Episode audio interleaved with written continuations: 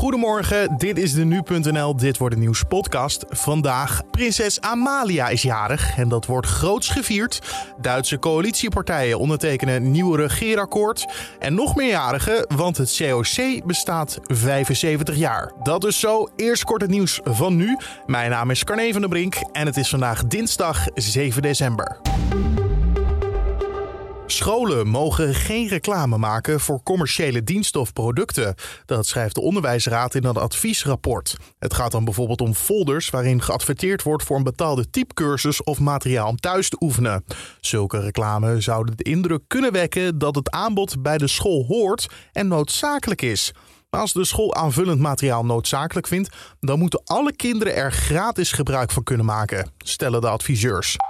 Het OMT denkt dat het beter zou zijn om basisschoolleerlingen vanaf groep 1 onder begeleiding regelmatig een zelftest te laten afnemen. Dat gebeurt sinds gisteren bij leerlingen vanaf groep 6.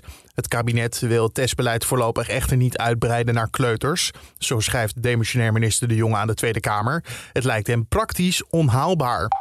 De kogel is door de kerk. De Verenigde Staten gaan de Olympische Winterspelen in Peking diplomatiek boycotten. Het Witte Huis bevestigde gisteravond dat er geen overheidsmensen aanwezig zullen zijn in China tijdens de Spelen. De Verenigde Staten geeft de mensenrechten schendingen in China als reden voor de boycott. Dus geen president Biden, maar Amerikaanse sporters mogen wel gaan. China noemt de Amerikaanse beslissingen politieke manipulatie en dreigt met tegenmaatregelen. En het gaat goed met prinses Beatrix, ondanks haar coronabesmetting. Dat zei de koning gisteren tegen Blauw Bloed. Heel veel dank voor al het medeleven wat ik ook vanuit iedereen in Nederland krijg hiervoor. Dus ik denk dat ik ook eh, namens haar eh, hier eh, iedereen hartelijk dank voor het medeleven en de goede wensen. Maar het gaat helemaal top met haar. De prinses keerde verkouden terug van een werkbezoek aan Curaçao en bleek toen corona te hebben. En ze zit nu in thuisisolatie. Dan over naar de dag van vandaag, oftewel dit wordt het nieuws. Prinses Amalia is vandaag jarig en wordt 18. De kroonprins en oudste dochter van koning Willem-Alexander en koningin Maxima is de eerste in de lijn van troonopvolging. Dan vraag je je misschien af, hoe viert ze dat? Je hoort RTL Boulevard royalty-deskundige Annemarie de Kunder. Maar je moet natuurlijk wel denken aan wat vriendinnen die langskomen, uh, wat familie die langskomt en natuurlijk allemaal binnen de maatregelen. Zullen ze ook echt wel zo brengen.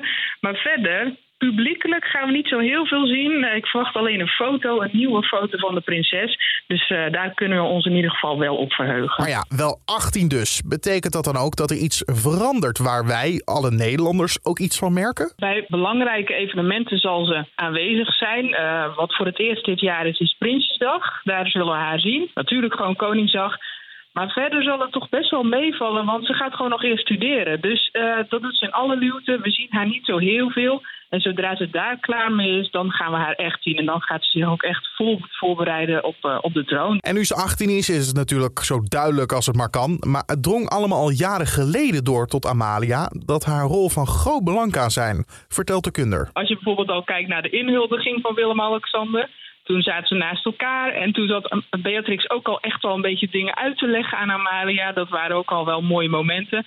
En Amalia zegt ook dat dat het moment was, die inhuldiging, dat ze dacht: dit is serieus. Ik geef mijn leven aan Nederland. Uh, dit ga ik doen. Dus dat uh, is wel bepalend geweest. Vandaag dus wordt Amalia 18 jaar oud. En op deze dag mag je de vlag uithangen met Wimpel. En de Duitse coalitiepartijen ondertekenen het nieuwe regeerakkoord. Het gaat dan woensdag in. De Sociaal-Democratische SPD, de linkse Milieupartij De Groenen en de liberale FDP vormen vanaf dan de nieuwe regering van Duitsland. Olaf Schulz van de SPD zal de nieuwe bondskanselier worden. En hij volgt Angela Merkel na 16 jaar op.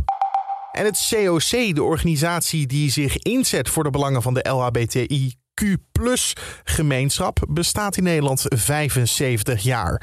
In 1946 eh, werd de organisatie opgericht. Toen heette het nog de Shakespeare Club. In 1949 werd de naam uiteindelijk omgedoopt tot uh, Cultureel en Ontspanningscentrum, oftewel het COC, zoals we dat nu vandaag de dag kennen. Op onze site lees je een mooi stuk over het COC en waar de LHBTIQ gemeenschap nu staat. Dan de vaste prik van de ochtendpodcast. Het weer natuurlijk. Wat het gaat worden hoor je van Roosmijn Knol van Er staat een fraaie decemberdag op de planning met flink wat ruimte voor de zon. Af en toe wel nog wat wolkenvelden, maar de zon voert vaak de boventoon. Het wordt zo'n 5 tot 7 graden en er waait een matige tot vrij krachtige wind uit het zuidoosten.